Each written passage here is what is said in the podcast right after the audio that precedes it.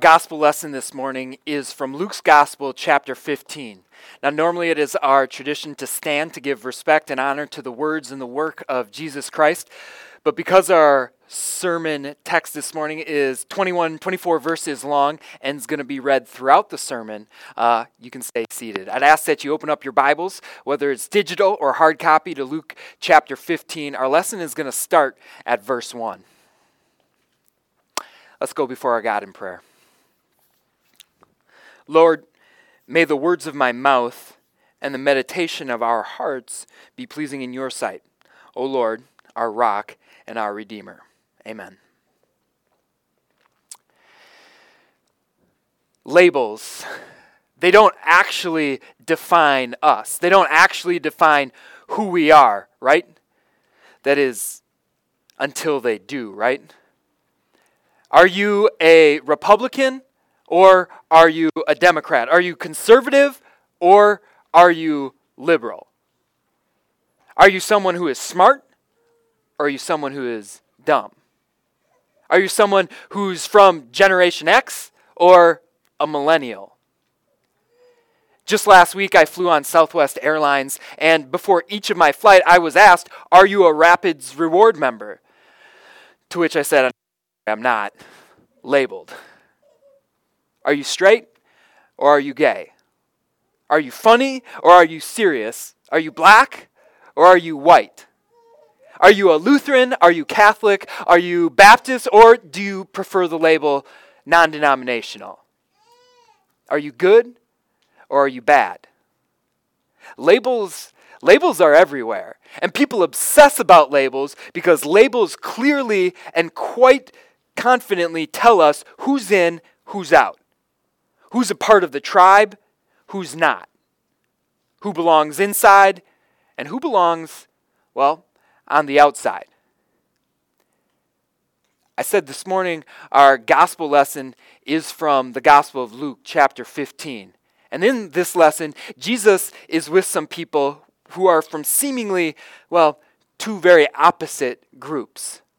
On the one hand, you have the Pharisees and the teachers of the law who are proudly enjoying the label as such Pharisees, teachers of the law.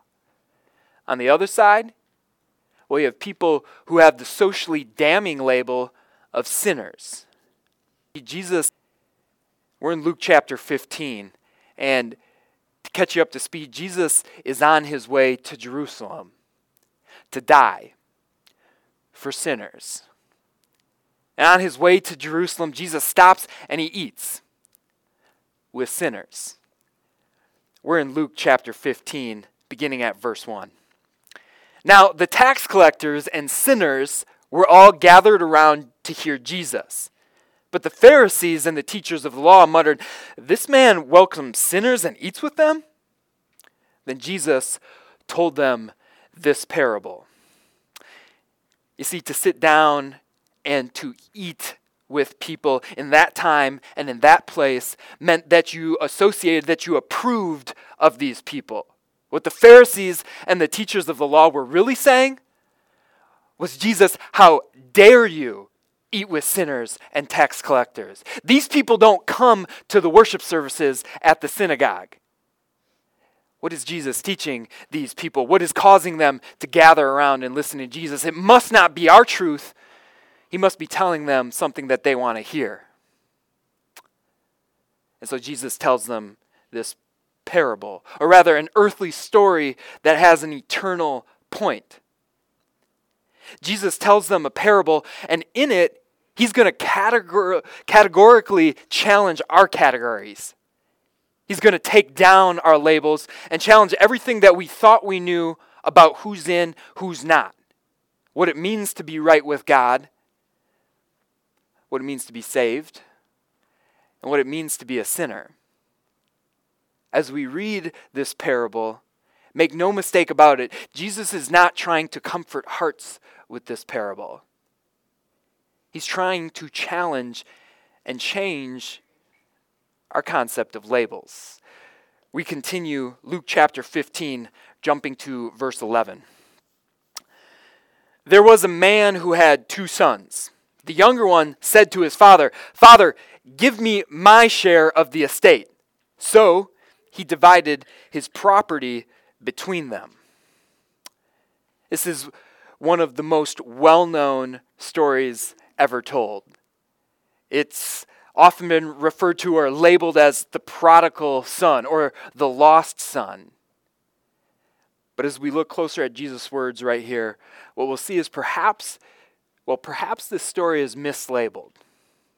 There's one son who comes to Jesus and asks him for his share of the inheritance. This is not unusual. In that time, in that place, the father, when he died, would divide up his inheritance between all his kids. And so, in an instance like this, where there is two sons, one son, the older son, would get a double portion. Any oldest children here today? Yes. Yes. We would get two thirds of the inheritance. The other child, one third. So, it wasn't ridiculous that the younger son was asking for his share of the estate. He had wealth that he could expect to get. What was scandalous, though, what was ridiculous, was that his father was still alive. Well, this was deeply disrespectful. This was a death wish. This was the son saying, Dad, I want your things, but I don't want you. And yet, look what the father says, or look what he did. He divided his property between them. To grasp the significance of that, can I give you a little bit of a uh, Bible geek, I mean Greek trivia? The, uh, the word there for property that is in the English version, yeah, it's, it's not a word that means concrete capital. It's actually a much different word. It's the word bios, which means life. What this father had to do to give up some of the inheritance for his son to grant his request was give up part of him, give up part of his life. You see, at this time, this place, a father, a wealthy father's wealth would have been tied up in real estate. And so to give a third of his inheritance, a third of his life away to his son, well, he would have had to have sold his property. No longer was this just family business, but all of a sudden this became a citywide scandal. People would have known what the son requested because the for sale sign would have gone up. And yet the father would endure endured the shame. He took it, he sold his property, he lost a stake in the community because he loved his son. We continue on with verse 13. Not long after that, the youngest son got together all he had, set off for a distant country, and there squandered his wealth in wild living. After he had spent everything, there was a severe famine in the whole country, and he began to be in need. His fields to feed pigs. He longed to fill his stomach with the pods that the pigs were eating, but no one gave him anything. When he came to his senses, he said, How many of my father's hired servants had food to spare? And here I am starving to death. I will set out and go back to my father and say to him, Father, I have sinned against heaven, and I have sinned against you. I'm no longer worthy to be called your son. Make me like one of your hired servants. So he got up and he went to his father. Here's the plan He's going to go back. He's going to ask dad for a job.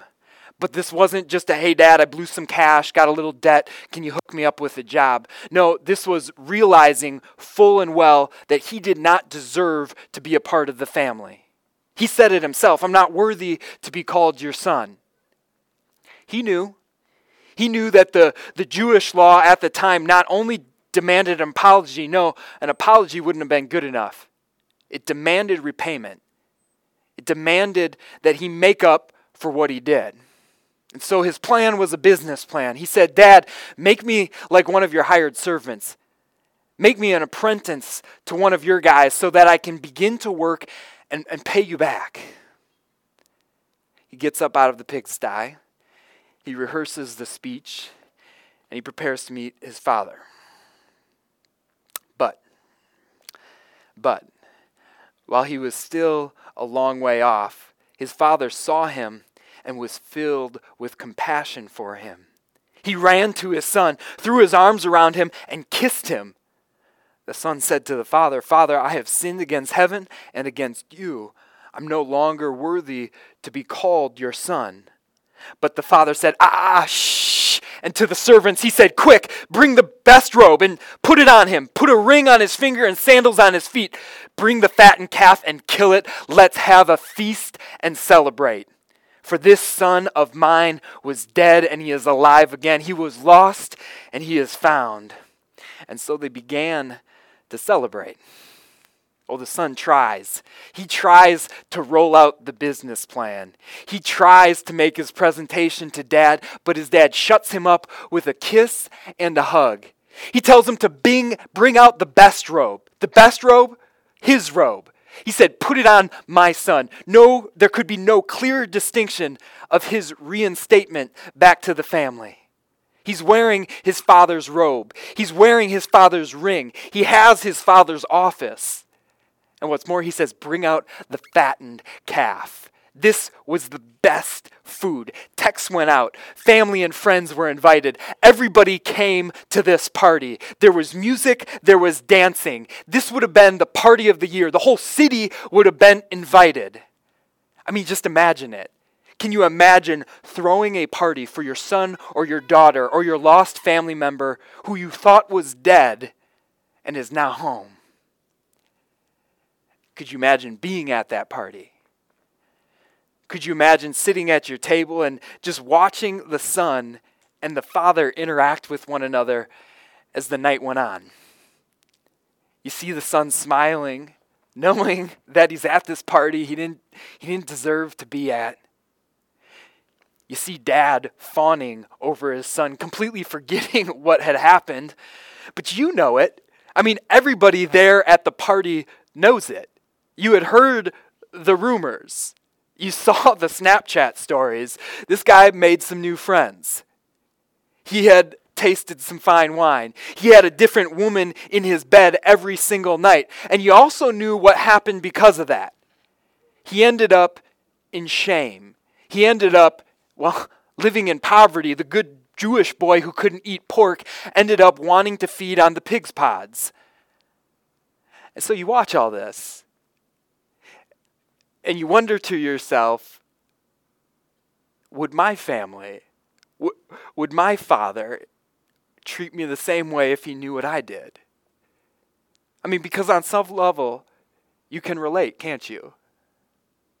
I mean, we've all been the younger brother. We've all gone after things looking for gratification, but it's ended up in grief. We've all looked for pleasure and it's resulted in pain. We've taken God's blessings and absolutely squandered them. We've taken opportunities and ruined them and wrecked relationships along the way. Yeah. Yeah. On some level, we can all relate to the younger brother. And you sit there and you wonder would my father, would my family, welcome me back. And yet, what the Father says to the Son, He also says to you. What your God says to you is this He says, You are welcomed back into my family. I'm not going to make you repay that which you have done. I am not going to make you earn your acceptance into my family. I'm just going to take you in. It doesn't matter who you are, where you've been, or what you've done. You cannot out sin me. We say it every Sunday that we take communion. Go in peace. Come on in. You are right with God. All of your sins have been forgiven. As far as the east is from the re- west, so far has he removed your sins from you. No, the son returns home because he knows there's spare food there. But what he experiences is spare grace. What he experiences is unconditional love, unconditional forgiveness. And that's what our God gives to you. That's what our God gives to every single younger brother that's here. But meanwhile, meanwhile, the older son is in the field. When he came home near the house, he heard the music and the dancing. So he called one of his servants and he asked him what was going on. Your younger brother has come home, he replied, and your father has killed the fattened calf because he has him back safe and sound. The older brother became angry and refused to go in. So his father went out to him and pleaded with him.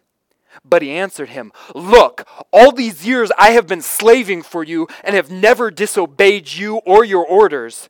Yet you never gave me even a young goat so I could celebrate with my friends. But when this son of yours, who has squandered your property with prostitutes, comes home, you kill the fattened calf for him?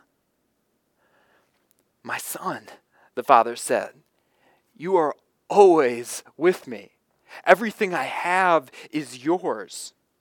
But we had to celebrate and be glad because this brother of yours, he was dead and he is alive again. He was lost, and he is found. And then it ends. That's how Jesus ends this parable. He ends this parable with the older brother, the elder brother, sitting outside, sulking, mad. But I mean, can you really blame him? He said it himself. He never disobeyed his father. He was right. It was his brother who was the loser. It was his brother that littered the property with all sorts of sins. It was his brother that embarrassed the family. It was his brother that brought shame on the whole community. And I mean, let me put this in perspective for you. Do you know what welcoming the younger brother meant for the older brother? Literally, father was right. He said it. Everything I have is yours. The inheritance, it had been divided. Two thirds, that which was left, that was the older brother's. Oh, and now it now it meant it would have to be divided again. This meant loss for the older brother. And the servants, they almost anticipate his reaction. Older brother comes back. Here's the dancing. Here's the music. And he jokes. He goes, What, y'all having a party without me?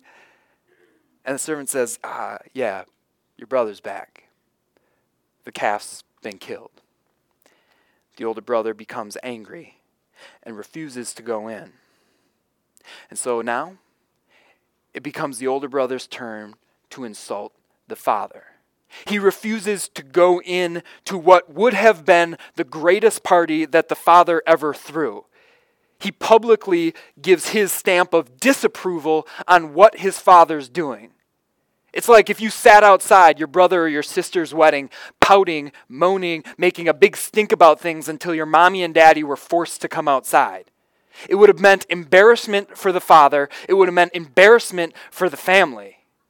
And what's more, oh, he insults his dad in a time and in a place where esteem and respect were given to fathers, oh no, he doesn't even address him with that. He says, Look. He says, in essence, Look, you, you have never given me anything publicly. Shames his father. And in this instant, look. Look at how the father responds. A man of standing in that time and in that place could have very, very easily disowned this son, and yet he says to him, My son, you are always with me. Everything I have is yours. We had to celebrate. We had to be glad because this brother of yours was dead and is alive. He was lost and he's found. He says, My brother, I want you to come into this feast. Listen, I can't disown your younger brother, and I'm not going to disown you either. All I have is yours. I want you with me. Please, please put away your pride and come in. And this is how the story ends. This story, story ends with this dramatic and gracious appeal on behalf of the father to the older brother. And in ending the story this way, Jesus Christ, who is the master storyteller, completely flips everything you and I have ever known, everything the, the Pharisees and the sinners thought they ever knew about what it means to be right with God, about what it means to be on the inside. about what it means to be labeled a sinner, about what it means to be labeled as saved. You see, as Jesus ends this, he reveals the older brother's heart. The older brother had an opportunity to delight his father, to go in to the feast, to welcome his brother home, but he didn't. He reveals his heart and he shows us why it is that he had obeyed his father. He says it. He says, You never gave me anything. He didn't please the father. He didn't obey the father because he wanted to love him and respect him. No, he did it so that his father would owe him. And here at the end of the story, what Jesus is showing us is that these two brothers, though very different, are also very, very much alike. Because on the one hand, you have the younger brother who wanted to control his life. And he did it by going very far away from his father and breaking all the rules. But on the other hand, you have the elder brother who wanted to be in control of his life and who did it by staying next to his father and keeping all of his rules, with the underlying expectation that you now owe me. Now things have to go according to my way. You see, what Jesus is saying in this is that we have two brothers here who both wanted to put the position, the father in a position where they could tell him what to do. Both rebelled against the father. One did it by being good, and the other did it by being bad but both ended up being lost. What we have here is a parable of not one lost son, but of two. Two lost sons. But the big difference lies in here in the brother who is separated, who is on the outside, not because of his sins, but because of his goodness. There is a barrier between him and the Father, not because of his wrongdoing, but because of his righteousness, or rather his self righteousness and his pride in his goodness. See, as Jesus tells this story, he, he makes one thing clear about sin sin is not just breaking the rules. Now, sin, sin is also putting self in the place of God as Savior in our lives. Both the older brother and the younger brother did it. Both of them wanted to be master and commander of their destiny, Lord of their life, their Savior. They just went about it in completely different ways. See, as Jesus tells this story, he's telling it in such a way to point out that both self salvation projects, the one of the younger and the one of the older, are both bad. But the way he ends it points out that they may not be equally as dangerous. As dangerous. You see, one of the ironies of this story is, is how it ends. The younger brother, who is clearly, morally, financially, in every way worse off, ends up where? Inside. But the brother, the older brother, the elder brother, ends up where? on the outside. It's because the elder brother heart, the heart of a Pharisee, well, it's often undetected by everybody, including, well, the elder, elder brother himself. And so, as we close this morning, it might be wise to ask Is there an elder brother inside of us? You see, because although it's not always obvious to the elder brother, there are, there are some symptoms that are very, very clear, very obvious to each and every elder brother. The first is this the elder brothers, all of them, are good and angry. Each and every elder brother is good, leads a good life, does good things, does what's good in the eyes of other people and God. They're a part of the right religion, they're a part of the right tribe, and they're proud of it. And they do good things and yet they're always angry. There's no joy in their life. Because either they do good things and they keep up their end of the deal, but God doesn't, and they're mad at Him. Or they try to do good things on their own and they fail, and if they're honest, they admit it, and then they're angry at themselves. So no matter what they do, they're always angry. And their anger is a prison of their own making. Because you see, elder brothers do good things, they lead a good life, expecting that God's going to give them a good life, that God is going to owe them. But it doesn't work that way. Elder brothers are also very devout and entitled. Elder brothers lead some of the most devout, most dedicated lives possible.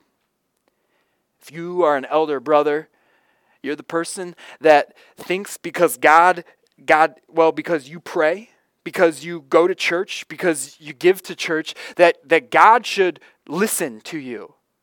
But this isn't giving to God for his love and his glory. No, it's, it's giving to God to get leverage over God. Once upon a time, there was a peasant farmer who, who grew one of the largest carrots in the kingdom. He took it to his king and he said, Because I love you, because I respect you, I'm giving you this carrot. I grew it and, and dismissed him. But concerning the farmer's heart, the king accepted it with thanks and, and dismissed him. But before the, the farmer left, the king said, Wait, because you've proven to be a wise steward of the land, I'm going to give you a field I own, a large field next to yours, so that you can continue to grow more carrots. The farmer left overjoyed. And now there was a nobleman who was in the king's court, and he watched all of this, and he said, Man, if you get a field for giving a carrot, imagine if I brought something better. So the next day he showed up and he brought a handsome black stallion. And he said to the king, Because I love you, because I respect you, this is a gift to you. Discerning the man's heart, the king thanked him and dismissed him. But before the nobleman left, he turned around and, and looked at the king puzzled. So the king said, Let me explain to you. The farmer gave me the carrot but you're giving yourself the horse. Why is it that you do what you do for God? Why is it that you come to church? Why is it that you give for the mission of the church? Oh, here's one. Why is it that you sing songs in church? Is it for yourself? Or is it for God? You see, we say at the Way Church that it is our mission that we exist to help people who are lost, to help people who are far from God, help find their way to Christ and through Christ. But have we ever considered that maybe lostness doesn't have anything to do with one's distance from the Father? But with, one, with one's own idea of what it means to be his child. Have you thought about the fact that lostness perhaps isn't about one's distance from the Father, but instead it's about one's idea of what it means to be his child, about what it means to be in his house? You see, we know that the gospel of Jesus Christ clearly condemns the wild, extravagant sins of the younger brother that they do out there. But have we forgotten that the gospel of Jesus Christ also clearly condemns self righteousness and the heart of the elder brother? Jesus tells this parable and he ends it the way that he does to beg the question for us Are you what label fits? Which are you? Are you the younger brother? Are you the older brother? If you've been listening to this sermon and you think, you know what, I, I might be a younger brother, that's okay. I'm glad you're here. If you're listening and you think, I, I might be an elder brother, that's good. If you're listening to the sermon and you think, nah, I'm neither of these, I tell you what, meet me by the coffee after this and we'll, we'll get it figured out real quick which one you are. But I tell you what, if you're listening to this and you can't quite figure out whether you're a younger brother or whether you're, you're an older brother, but you know that you're one of them, and you can't quite figure out which one you are now, which one you have been, that's perhaps the best place to be of all. You see, a, a newspaper article once uh, was headlined by What's Wrong with the World? And it's reported that the Christian author uh, G.K. Chesterton wrote into this newspaper and said, Dear sirs, I am. Sincerely yours, G.K. Chesterton. And that's perhaps the attitude that recognizes what it means to believe in Jesus as your Savior. That's the attitude that recognizes what it means to be His child, that I am always the one who needs my Father. I am the one that can't serve as my Savior. I severely need the Savior. You know, Jesus told this parable, and he told it in the way that he did to completely to completely tear down our ideas, our concept of who are the moral good guys and who are the immoral bad guys. And Jesus told this parable in, in such a way to get us to all recognize that we are all, each in our own way, about our projects of self salvation. It doesn't matter who you are or, or which brother you're being, we're always doing it all the time. And yet, despite that, despite there being younger brothers here this morning, despite there being older brothers here this morning, the reason Jesus told this parable, and he told it the way that he did, was to get us all to recognize that no matter who you are, we all have the same Father. You know, at the beginning of this sermon, I said that this parable is perhaps mislabeled. It's often called the, the prodigal son or the lost son. Well, prodigal does not mean waywardness. Prodigal means spendthrift. It means reckless. It means someone who spends without thinking of themselves, someone who spends until they have nothing less.